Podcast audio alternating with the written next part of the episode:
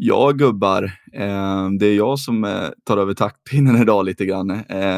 Satt och scrollade här genom Sportbladet, bland annat efter att kommit in på att Philip Broberg har varit väldigt nära en plats nu i NHL hos Edmonton till slutspelet. Men sen så scrollade jag lite till och sen ser en extremt skumma rubriken att Jonathan Dahléns drömland är Schweiz.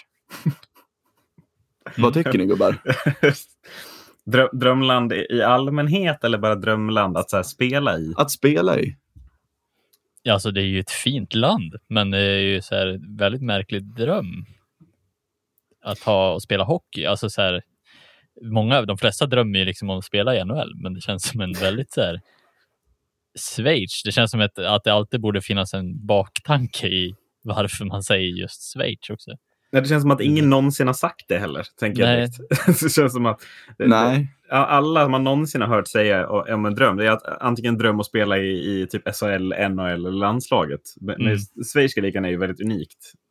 När jag växer upp, då ska jag spela i Schweiz. Det känns som en väldigt så här, långt bort. Då ska man ha väldigt... nu är jag vuxen, men ändå. Men om du klickar in på att det... Alltså, står det bara att det är ens dröm? Eller har han någon motivering för det? Ja, alltså... Sportbladet frågar då honom att det lät som ett ganska oväntat val. Och då säger ju Jonathan då att... jag tänkte inte så långt. Jag tänkte mest bara på att det var något jag ville göra. Schweiz vore häftigt att spela i och få bo i. Det vore ju mäktigt att dra på sig en NHL-tröja och spela i serien. Men det finns ju fler drömställen man kunde spela på. Ja. Man blir lite så här... Det är det finaste landet jag har besökt. Vi spelade U18-VM där. Jag blev fullkomligt förälskad i det landet. Så det vore faktiskt en stor dröm att få spela i Schweiz någon dag. Han säger inte okej, det vore faktiskt en dröm, men utan en stor dröm också. Jag skulle vilja veta hur många drömmar Jonathan Dahlén har haft i sitt liv. Ja. Det är ju en sak som jag vill veta i det här. Vad tycker Timrå om det här? Och sen känns det lite som att så här, han har världens största fiskespö i handen just nu. Och kastar den ner till Schweiz. Men när han kastar det här fiskespöet, då siktar han fan kan jag säga. Det är inte att han bara slänger ut det, utan det ska till Schweiz. Det ska det. Ja. Nej, fantastiskt. Men jag undrar lite om det så här, säkrar han upp sina kort ifall det skulle gå åt helvete och med Timrå i år. Men så det kan han ju alltså, säkra upp kort om han gör en jättebra säsong och det går dåligt för Timrå, så kommer det ju fortfarande finnas intresse för honom, och ingenting talar väl ändå emot att det ska bli, alltså att Jonathan Dahlén ska göra en dålig säsong i Timrå efter förra årets totala uppvisning, tänker jag. Ja, nej. Tro mig, han ska vara kvar i Sundsvall. Ja, jag vet inte. Eller så är han, för han var ganska avig i media under säsongen också. Så det kan ju vara en sån här grej som han tycker är kul att bara säga, bara för att det, så här, skapa lite... Är det hockeyns svar på Zlatan? Ja, nej, han är mer han är mer Gudetti kanske i så fall. Men så, inte det men, heller väl. Nej, alltså, det är Gudetti heller, men känns ju liksom lite härligt kaxig och ja, men går sin egna väg. Dahlén känns ju, visst han går sin egna väg, men han känns ju väldigt, han känns ju skör i jämförelse. Ja, jo, men jag tycker vi måste också stanna vid att han, vad sa han, Schweiz var hans drömland för att det var så fint där och han ville bo där, eller vad? Ja. Alltså, jag vill inte vara den, men hur olikt Sverige är Schweiz? Rent, alltså, är inte det basically samma land fast ett annat språk typ? Ja, alltså inte för att vara den, men klättra på Kebnekaise liksom. Nu riskerar vi en stor hatstorm från Schweiz. Ja, eller eventuellt Sverige.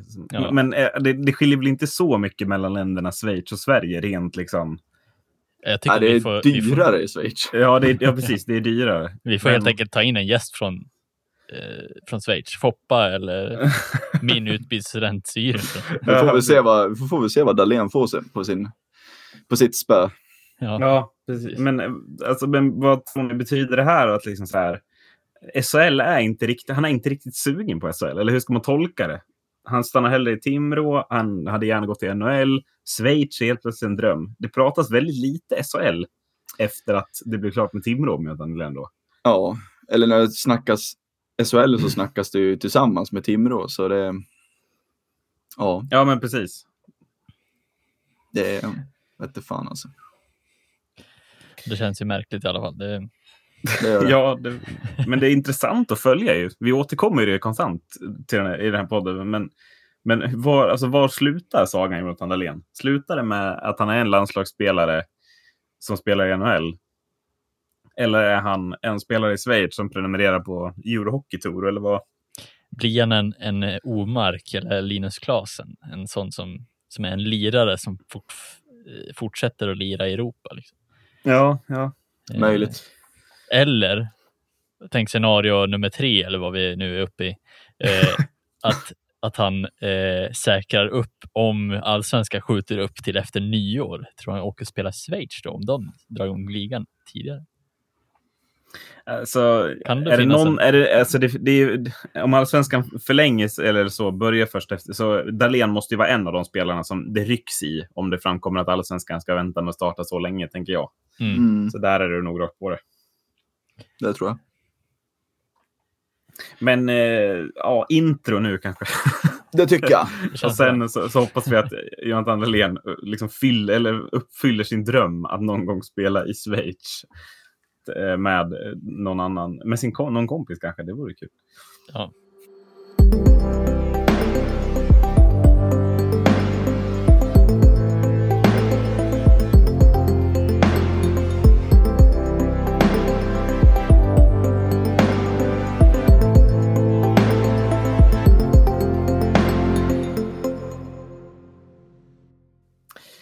Vi hälsar välkomna till det 12:e avsnittet av podcasten Särger ut.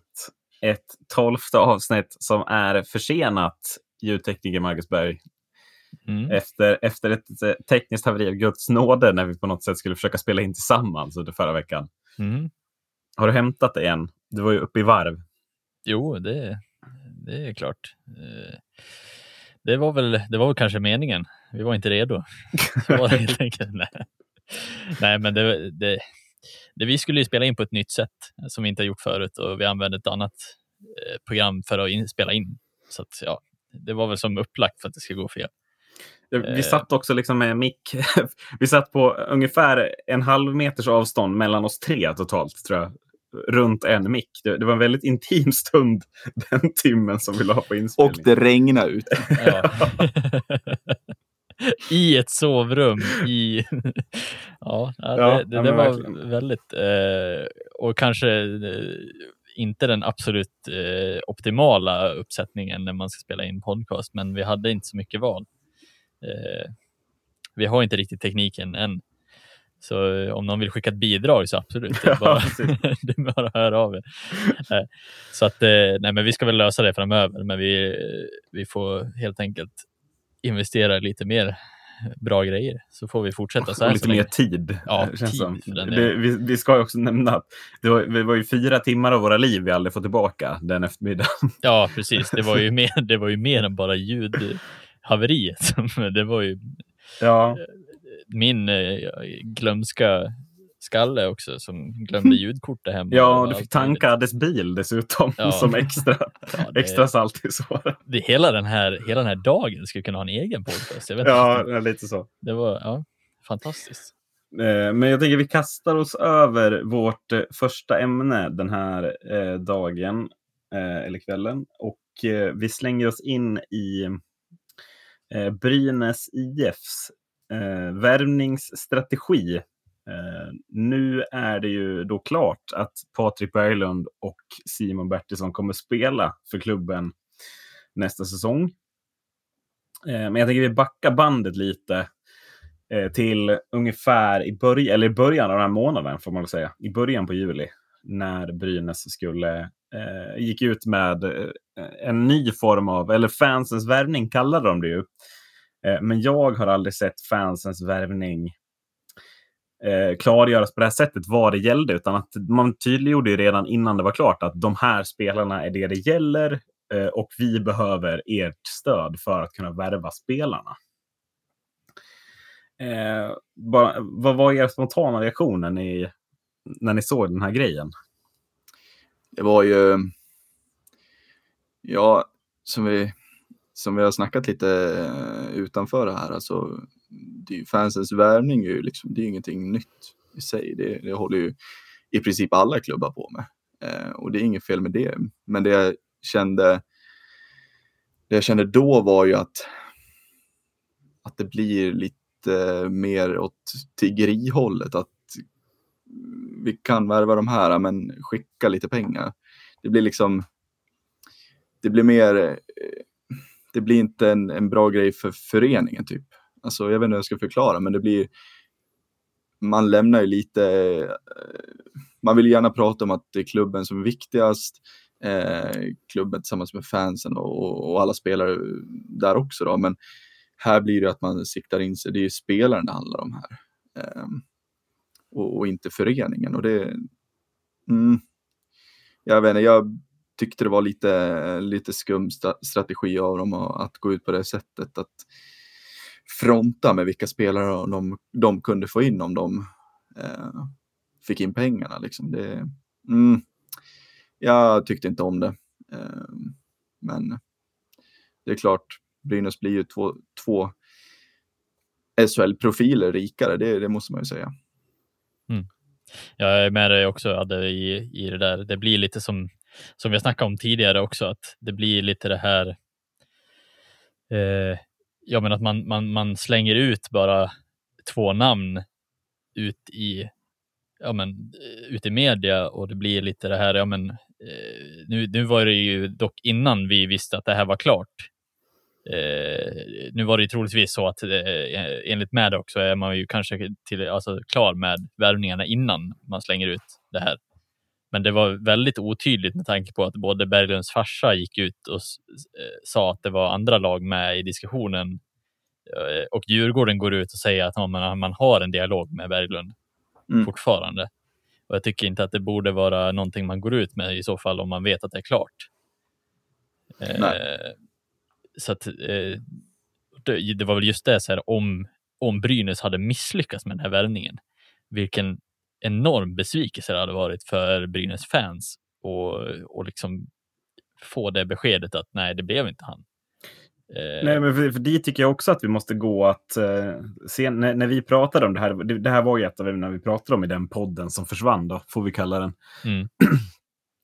Men så här, nu vet vi att det är klart, men innan det var klart, så jag var inne på, eller jag är fortfarande inne på, att jag tycker det är lite omoraliskt agerat att det här kan bli verklighet, men det är inte säkert att det blir verklighet, utan allting handlar om att ni fans måste liksom stötta oss ekonomiskt. Och som du säger, Max, om det inte hade blivit av då, säg att Berglund hade gått till en annan klubb som hade kommit med ett bättre erbjudande, exempelvis i Schweiz kanske, om vi ska koppla till Jonathan Dahlén. Vad hade Brynäs agerande varit då mot fansen? Hade man bara skrivit tack för att ni bidrog, ni betyder jättemycket, tyvärr räckte det inte hela vägen fram, eller hade man gett någon slags ursäkt? Vad tror ni där? Jag menar, alltså det blir ju så här, och sen hur bra hade det sett ut om så här, Brynäs supportrar hade börjat krävt pengar tillbaka bara för att Berglund inte, att man tycker att det var Berglund som var värvningen och inte Bertilsson eller någonting sånt. Att det blir folk som, de tycker inte att det är värdet för pengarna kanske då. För det blir ju lite det här, ja men när man skyltar med en värvning som Berglund, då är det ju klart att det blir ju supportrar som slänger in en extra slant bara för att ja men det är klart vi ska ha han. Och det blir, ja, det är lite det som jag tycker också är fel i det, att när spelarnamnen kommer ut, att det kanske visar ett mer, större värde och slänga in pengar för supportrarna. Det är lite det som jag tycker är fel i fiskandet hos Brynäs.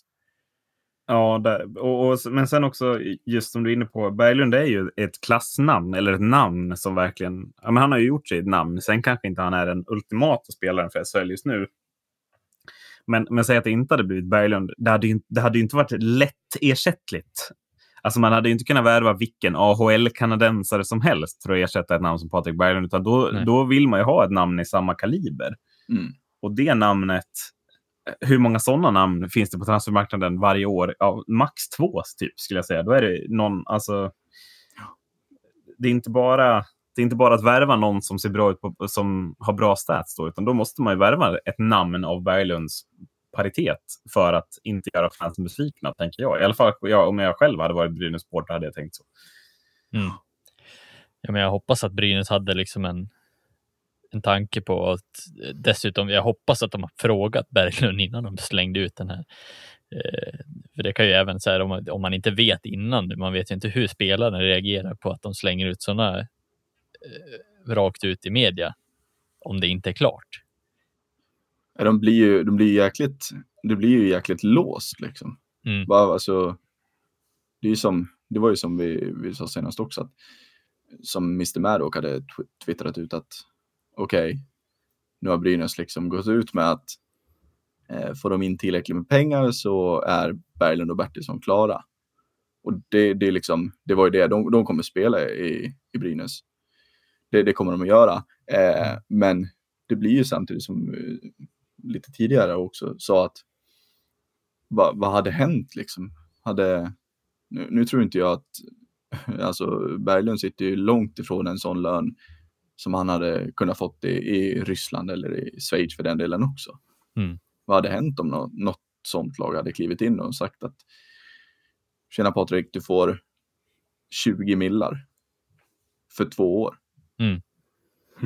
Jag menar, alltså visst, nu har ju, det är klart att det hade ju med det att göra också att han lämnade ju typ 100 millar när han gick ifrån Buffalo liksom. Men nu, då mådde han ju väldigt dåligt, han var nere på botten och han ville hitta tillbaka till sig själv. Men sen när man har hittat också kärleken till hockeyn och hitta tillbaka till den, då är det klart, om man vet att men fan, jag är bra på det här, jag kan det här, då är det klart att man vill ha pengar, alltså lite så. Mm. Och 20 millar, det är liksom, det är ju inte ens i närheten. Nej, men det blir inte också lite nu det är som du säger, Magnus, hoppas verkligen de har kollat det här med Bertilsson och Berglund, men blir det inte lite omoraliskt mot spelaren? För att om det då dyker upp det här 20 miljoner budet vi pratar om och Berglund, jag menar, han kanske måste tacka ja till det. Alltså, han ser väl ett sätt att säkra sin framtid. Han har inte jättemånga år kvar på sin hockeykarriär. Men då, det hade väl troligtvis slutat med att han också hade fått någon slags hatstorm mot sig. Att så här, vad gör du liksom? Men att han aldrig har varit klar. Och då är det väl klart att Brynäs hade fått mer skit. Men är det är väl ett omoraliskt agerande mot både fans och spelare att vi flashar namn innan någonting är klart, det är väl det jag främst är inne på kanske. Ja, för det känns alltså det blir lite som ett mini-ultimatum mot spelaren också. Om inte han är med på det. Nu vet jag inte, alltså så här, som jag sa innan liksom, att jag hoppas att de har kollat med Berglund och att han var med på det också. För jag menar, då kanske det är okej, men det känns ändå som att det inte är okej, för att nu blir det liksom så här, om Berglund får som sagt ett erbjudande som han inte kan tacka nej till, som han skulle kunna få med tanke på den kalibern han har. För Brynäs är långt ifrån de som har mest pengar på marknaden. Jo, långt ifrån de mest attraktiva också. Det är ändå ett lag som har bränt slutspel 2 år i rad väl? Ja, precis. Så det känns lite som att det blir ju att om Berglund så här, säger nej till Brynäs, då vet han vad som väntar Brynäs. En enorm hatstorm och ett hån från resten av hockey-Sverige hade ju kunnat vara förödande för föreningen som Brynäs, så kan det ju sänka anseendet också. Men kan man se det som att de är lite värdare om det hade varit så, eller? Alltså om du säger att Berglund, nej, det hade inte blivit Berglund, hade man inte ändå tyckt lite så här rätt åt Brynäs? De gick ändå ut hårt här, får man säga. Ja, precis. Alltså det, ibland så, ja, man kan ju inte säga direkt att det är rätt åt dem, men man tycker ju ändå att det väldigt, även om det är så här, det var väl som deras sportchef sa, att vi gick all in. Man måste satsa hårt i de här tiderna, alltså att det är en speciell tid och man måste vara först på marknaden för att få liksom. Och visst, men det kändes lite väl aggressivt, för att om det går fel, ja, då blir det som en diagonalare i egen zon. Det blir lite det kan gå riktigt illa. Och nu gick det ju bra ändå. Men ja, nej, det jag vet inte riktigt vad man ska tycka om det heller. Sen har jag en till grej just kring det här med Berglund, Och jag pratade lite med en som håller på Brynäs om det. Och sa, varför håller ni inte på Berglund och presenterar honom tillsammans med Bertilsson alltså som en bomb? För det är väl typ den största bomben som Hockey-Sverige kan få just nu. Alltså, och presentera det så som en wow för supporterna. För om man hade liksom, eller litar man inte så mycket på sina supportrar att de ska ge de pengarna för Bertilsson? Och att man säger att det är en spelare till som är toppkaliber. Om man nu nämner att det är en spelare till och så släpper man bomben på plats där live. Varför inte det ett alternativ? Det hade ju varit men det hade exploderat liksom på alla sociala medier och allting. Ja, och jag menar nu, jag vet inte, du får ju kommentera det här, men Djurgårdarna har ju nu haft en väldigt, väldigt lång tid på sig att förbereda sig på att Patrik Berglund inte kommer spela för föreningen. Men jag menar, lek med tanken att Brynäs släpper det som en bomb, pang, i mitten på juli tappar Djurgården en av sina bästa spelare till en rivaliserande klubb. Alltså hur ser det ut i liksom supporterled i Djurgården när det här kommer fram? Blir man irriterad på Berglund eller på Brynäs? Eller?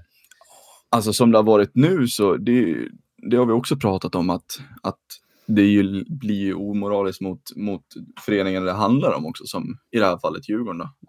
Där Jocke Eriksson, sportchef, måste gå ut att liksom, han måste gå ut och säga någonting i media.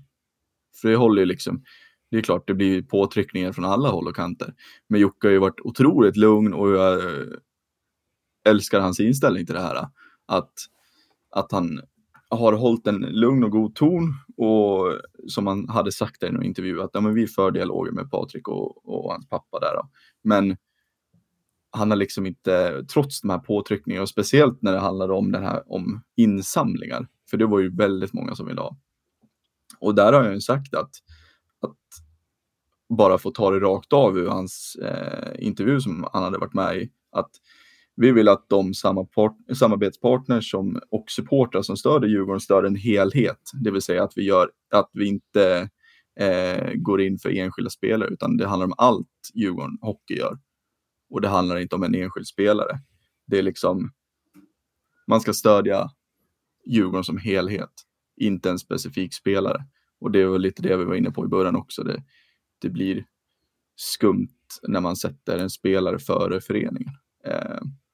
Så att därav har de inte gjort en insamling då. Nej, och jag tycker det känns som att det är hedersvärt att ändå vara så öppna med korten. Och ja.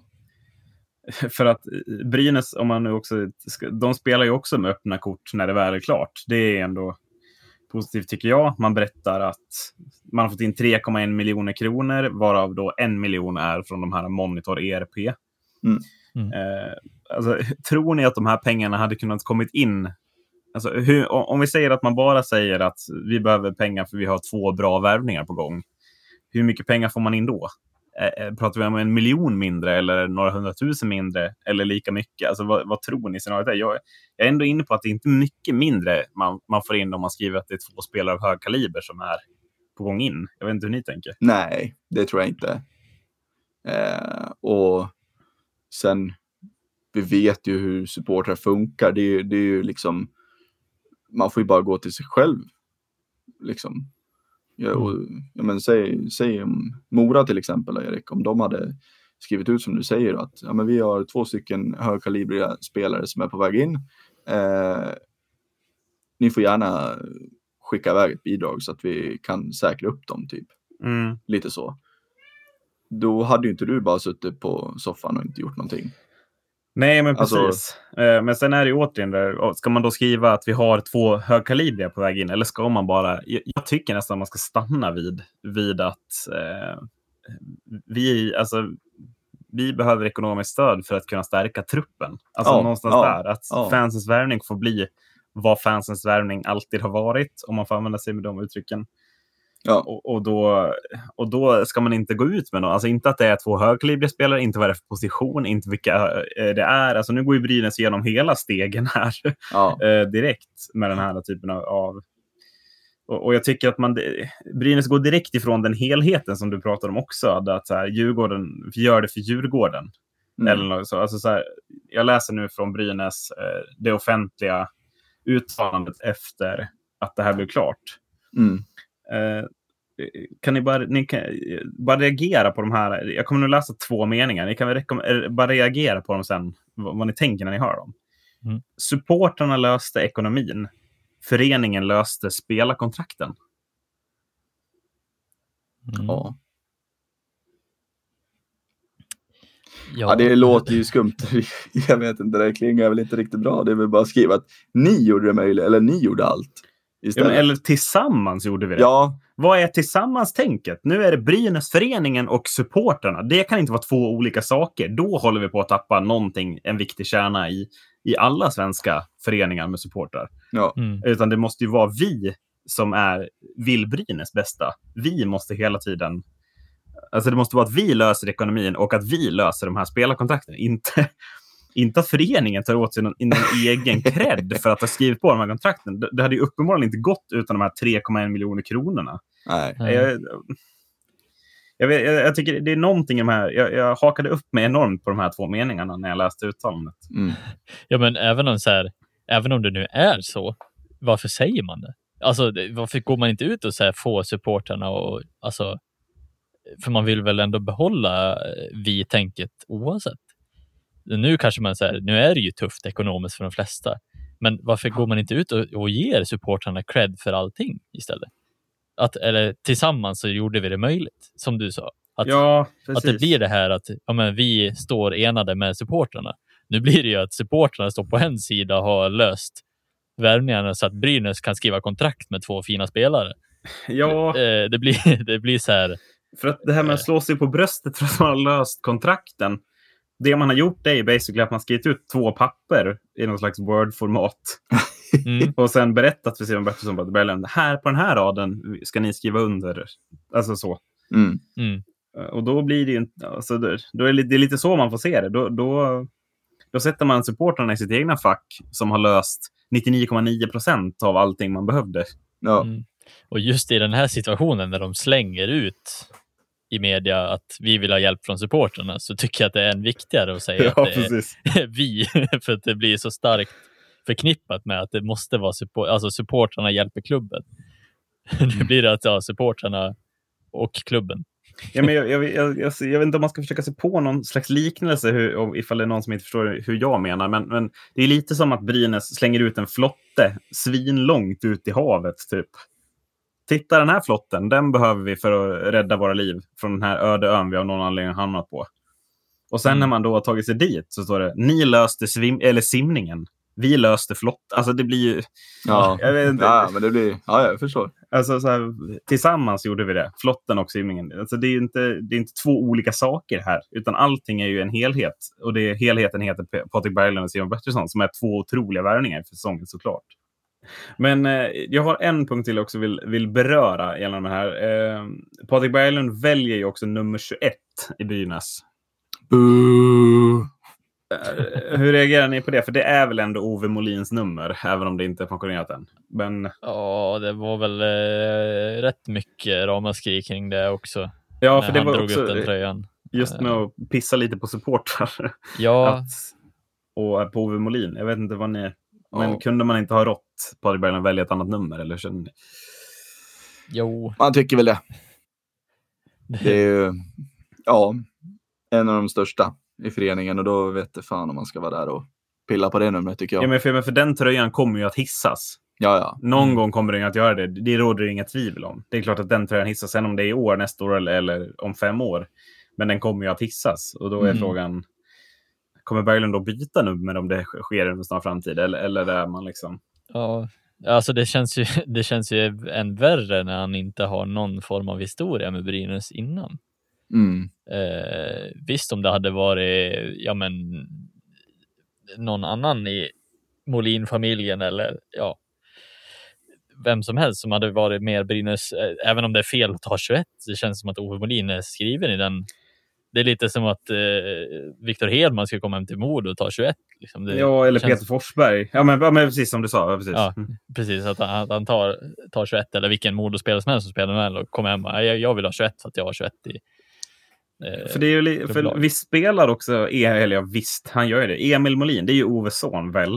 Ja. Mm. Han spelar också Brynäs och han har ju inte själv. Alltså då är det väl han som ska ha nummer 21 i sådana fall. Ja. För att hålla arvet genom... Alltså det blir ju ännu sjukare när han liksom spelar med ett annat nummer till ära av sin pappa. Så kommer någon... Jag tycker Berglund själv måste ha lite ansvar här och liksom faktiskt säga att nej, det är Ove Molins nummer. Eller att föreningen faktiskt ska vara hårda med att du får inte ta det här numret. Mm. Oh. Ja, nej det... Ja... Jag kan ju bara relatera till just Modo att alla deras nummer som hänger i taket. Att det är ju ingen som kommer dit och som utifrån och kommer och tar de numren. Nej, men de numren är ju liksom, de får ju ingen ta av en anledning. Men det här är ju ett nummer som inte är hissat ännu, men som alla vet ju att det kommer bli hissat.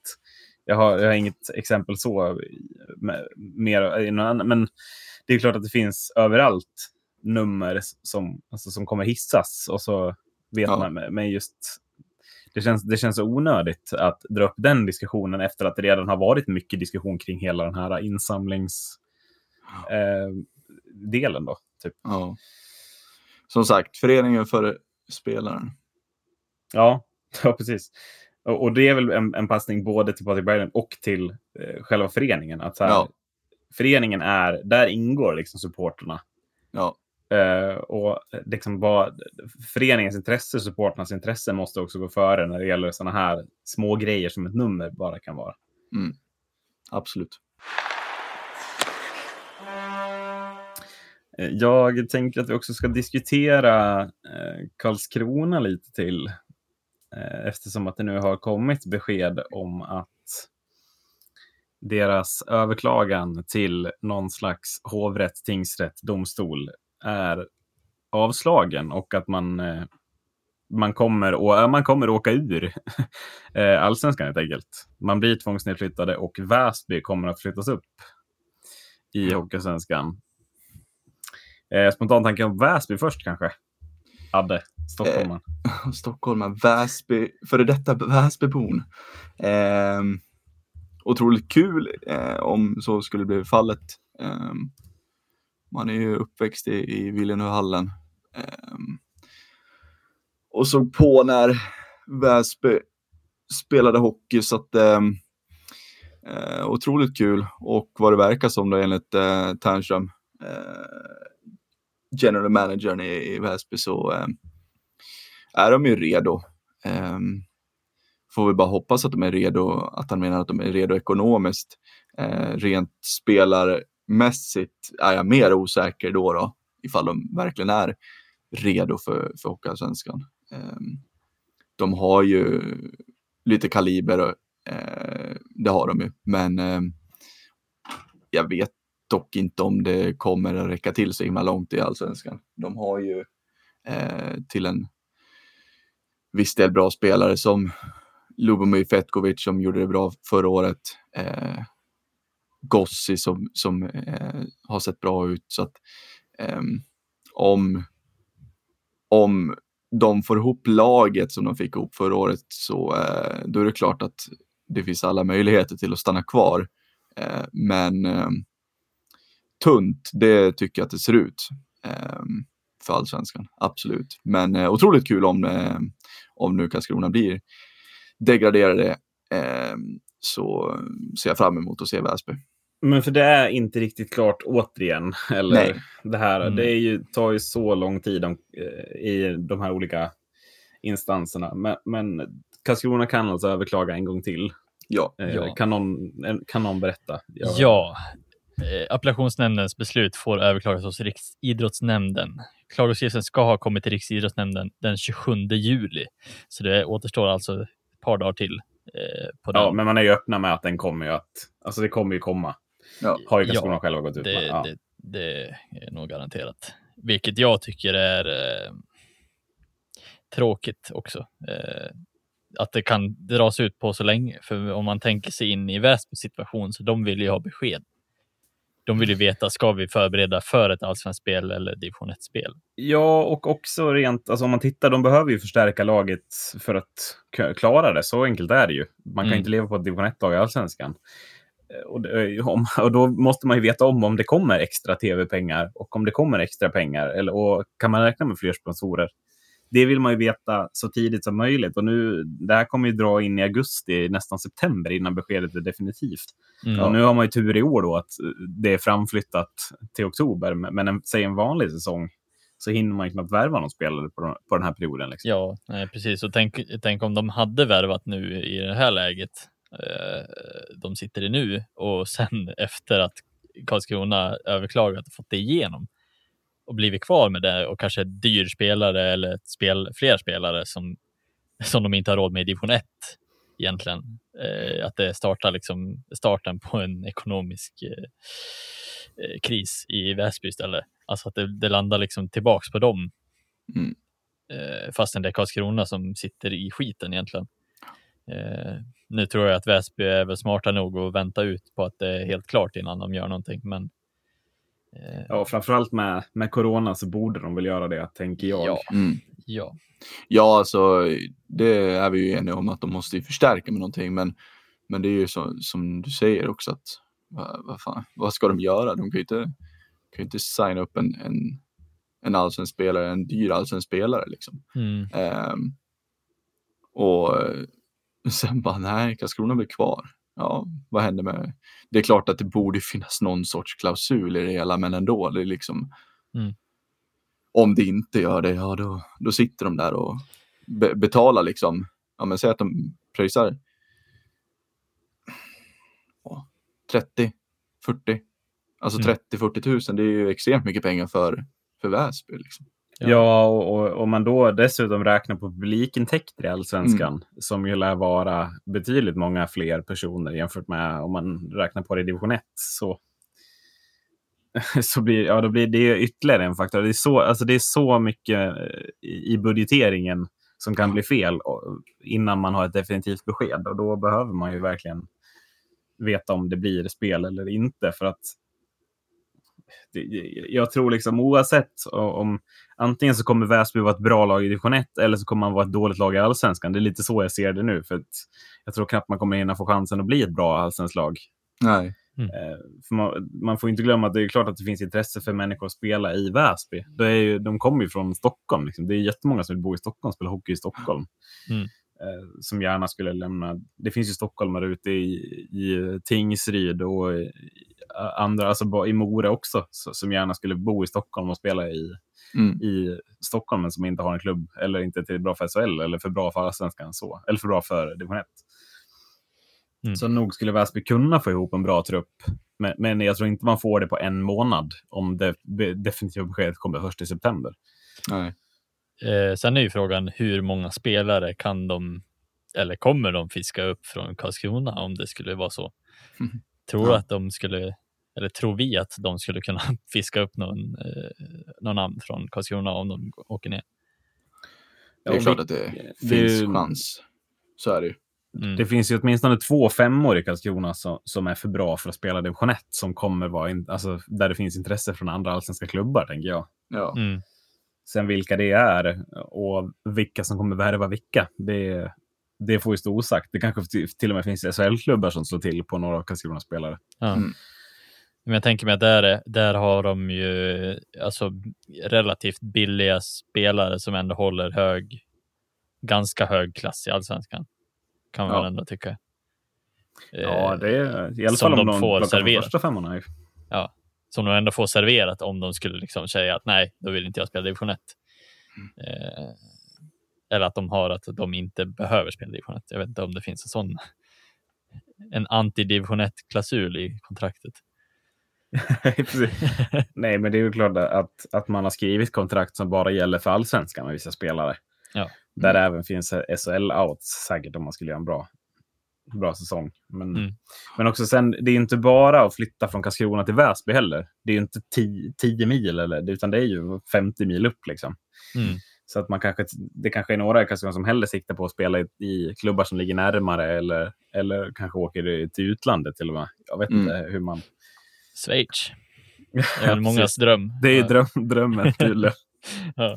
Det finns ju, jag kommer att tänka på en spelare i Karlskrona som helt klart skulle kunna tänka sig att spela i Väsby. Det borde väl vara ändå Jesper Persson. Som efter en otroligt bra juniortid inte fick ihop det med lite skador och sådär. Och sen klättrade sig tillbaka via Fagersta och via Bålänge till exempel. Och sen landade efter, 60 poäng på 18 matcher i Fagersta. Och landar ner till Karlskrona och ändå gör, han gjorde väl en över 15 poäng i alla fall. Och det är ju ändå rätt bra för en division 2-spelare så att säga, som kommer direkt från division 2 och går in i Allsvenskan och gör över 15 poäng. Det är speciellt i ett Karlskrona också. Det är inte bara. Så att där får jag nog, kommer jag ju också in och få vara stjärna i laget också. Det kommer han att trivas med. Ja, men och samma gäller ju som spelare som Viktor Liljegren som är från Stockholm och som har varit väldigt bra. Ja. Kommer han vara intresserad av att spela i Väsby? Eller vill han spela i ett topplag? Liksom, det är ju den grejen också. Jag tycker det är så svårt att veta vad man... Det är klart att det måste finnas intresse för honom att flytta hem och vara en tongivande spelare. För då blir han en toppform i Väsby i sådana fall. Det är ingen tvekan om det. Ja, nej, så det är klart det borde ju bli något sånt att någon från Karlskrona flytta till Väsby, men det låter ju osagt. Men om man ser till Karlskrona, du var ju inne på någonting, Marcus, att du är inte helt övertygad om att det bara är SHLs fel. Den här tanken gillar jag. Ja, det var ju någonting vi nämnde i den podden som försvann. Vi hade väldigt bra snack kring det egentligen. Ja, men du får ta det igen. Det är illa att du har snokat. Du har snokat upp något här, tycker jag. Jag försöker återskapa den samma snack vi hade. Men det var väl lite redan vid 2018 som Expressen skrev en artikel om just det här med Charlotte Gustafsson som skulle komma in och lyfta ekonomin i Karlskrona. För hon kom in där som vd för klubben och skulle liksom vara den som räddar, och så slutade med att 9 månader senare så sticker hon. Alltså hon säger upp sig och kastar in handduken i princip. Och där känns det också som att det är för hon menar på att hon skulle rädda upp det här och nämner även i en podcast hon var med i att det var vissa grejer hon ville ändra på i Karlskrona men som hon inte fick röra och inte fick ändra, och vad det är det får man väl gå in och lyssna. Jag vet inte vad den podcasten heter nu, för jag skrev inte ner det av en anledning, men det känns lite som att vad är det hon ville ändra på som Karlskrona inte ville ändra på. Hon kände att hon fick inte göra det hon ville, och därför så stack hon. Sen om det har att göra med någonting med ekonomin som den är idag i Karlskrona, det är ju omöjligt att veta så länge inte hon har någon insiderinformation som hon kommer gå ut med. Men i det här så har hon ju inte nämnt någonting kring detaljer så. Men det känns, det är lite uppseendeväckande att det är saker som hon ville ändra på, inte fick det, kände sig fängslad i Karlskrona och sen alltså lämnade efter 9 månaders tid enbart. Det känns lite att vara där det började redan. Handlar det om en längre tid av Karlskronas att de misskötte ekonomin redan vid den tidpunkten då de var i SHL. Att det är det som appellationsnämnden och att det där domslutet är taget. Ja, det är åtminstone, det får jag ändå börja tänka åtminstone att så här, det kanske inte bara är, det är klart att SHL har en del i det hela som tvingade klubben lägga massor av miljoner på att bygga nya läktare. Men att så här, om det hade skötts bättre internt och om föreningen hade skötts bättre hade man kanske kunnat få tillbaka eller hitta en lösning för att liksom tjäna in de pengarna igen. Är det man direkt tänker på, känner jag. Och i sådana fall, hade Karlskrona varit något annat än vad de är idag då? Eller vad, hade det fortfarande gått samma, att man hade åkt ur och tappat eller fått någon slags ekonomiskt bakslag? Jag vet inte. Jag tänker någonstans att det kanske hade kunnat gått att lösa i och med att de fick in pengar från tappade namnet på han som gick till var det målet just, som var? Vad hette han? Ja. Holm, Arvid Holm. Ja. Mm. Och att det kanske hade kunnat gått att lösa. Nu var ju den här det här beslutet var ju taget efter, vid bokslutsdagen den 30 april 2020. Mm. Så ska de ju visa upp ett positivt bokslut. Och där var det bedömt att denna oförmåga inte endast var tillfällig. Utan det var, även om de går minus där så kanske det hade kunnat gått och löst. Men att de någonstans har sett att det här är så pass illa att det kommer att fortsätta. Att det är där någonstans som beslutet är taget. För jag tvivlar inte en sekund på att de gör rätt beslut. Appellationsnämnden. Jag tror inte att de har liksom så här gjort det bara för att de inte tycker om Karlskrona. Utan det handlar ju så här. Nej, det är klart det är det. Och mycket. Man är ju inne på det också i de intervjuerna man gör med Sveriges olika tidningar och medier. Men ordförande nu då, Tobias Larsson, säger ju att det får inte gå till på det här sättet. Alltså man får inte kastas ut på de här premisserna, är ju han inne på. Men kanske tittar han lite för lite på liksom hans egna och hans medarbetares hantering av klubben i sig. Och då missar lite vad man faktiskt också har bedömt det på. För den här appellationsnämnden bedömer ju att man rätteligen inte kan betala sina skulder. Mm. Och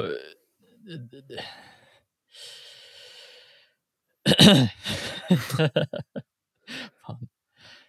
Vad var det jag skulle säga nu? Nu tappar jag helt tråden igen. Miau. Ja. Jo. Sen får man ju tycka visst att Mora undvek och dodgade hela den här historien om att bygga om hallen och så vidare. Men det var ju lite det var väl ett läge där SHL hade släppt lite på de hårda kraven på det också. Det var det inte mer att det var Mora som startade igång den rörelsen för att SHL skulle släppa de hårda kraven de hade. Mora var ju väldigt drivande i den åtminstone. Mora var väldigt smarta ska också säga. Ja, precis. Jag creddar gärna min egna förening.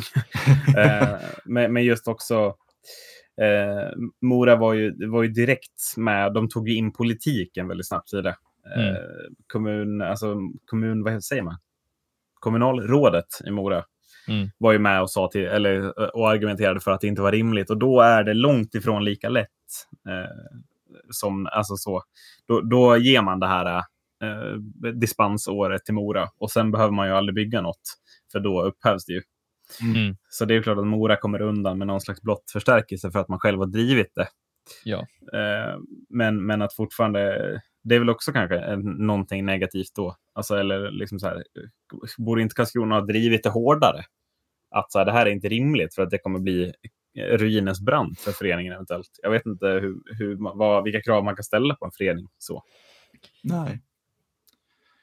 Sen kanske det är ju, har man ingen aning om heller, men just SHL som man har, det har känts som att de har liksom på ett sätt väl haft en liten stängd liga med de åtgärder de har gjort och sådana saker.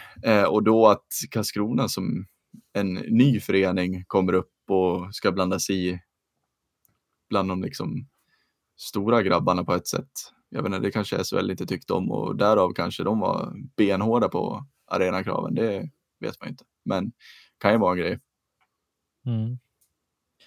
Ja, man kan ju bara spekulera i vad som är orsaken bakom egentligen. Ja, men att det kanske inte bara är vår slutsats kanske blir, det kanske inte bara är SHLs arenakrav, utan det kanske är någonting mer också i föreningen som har lett fram till att man står så långt ner på ruinens brant, eller man ska säga att man har fallit i ruinen. Ja. Att man kanske hade kunnat rädda det hos appellationsnämnden i alla fall. Om man bara hade haft en bättre internstyrning, jag vet inte. Mm. Ja, det är ju så mycket som ska klaffa när en förening gör så stora steg som Karlskrona ändå har gjort. Ja, verkligen. Under de här åren, och därav så kanske det bara, de har blivit för stora för den kostymen de har. Och allt med kansli, sådana saker, det har inte hängt med riktigt. Och därav så kanske det är någonting som ligger bakom kulisserna och ruttnar, vad ska jag säga. Mm.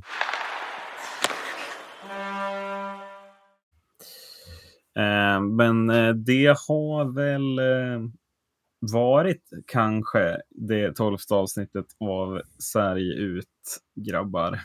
Vi hoppas det i alla fall. Vad tror du, Marcus?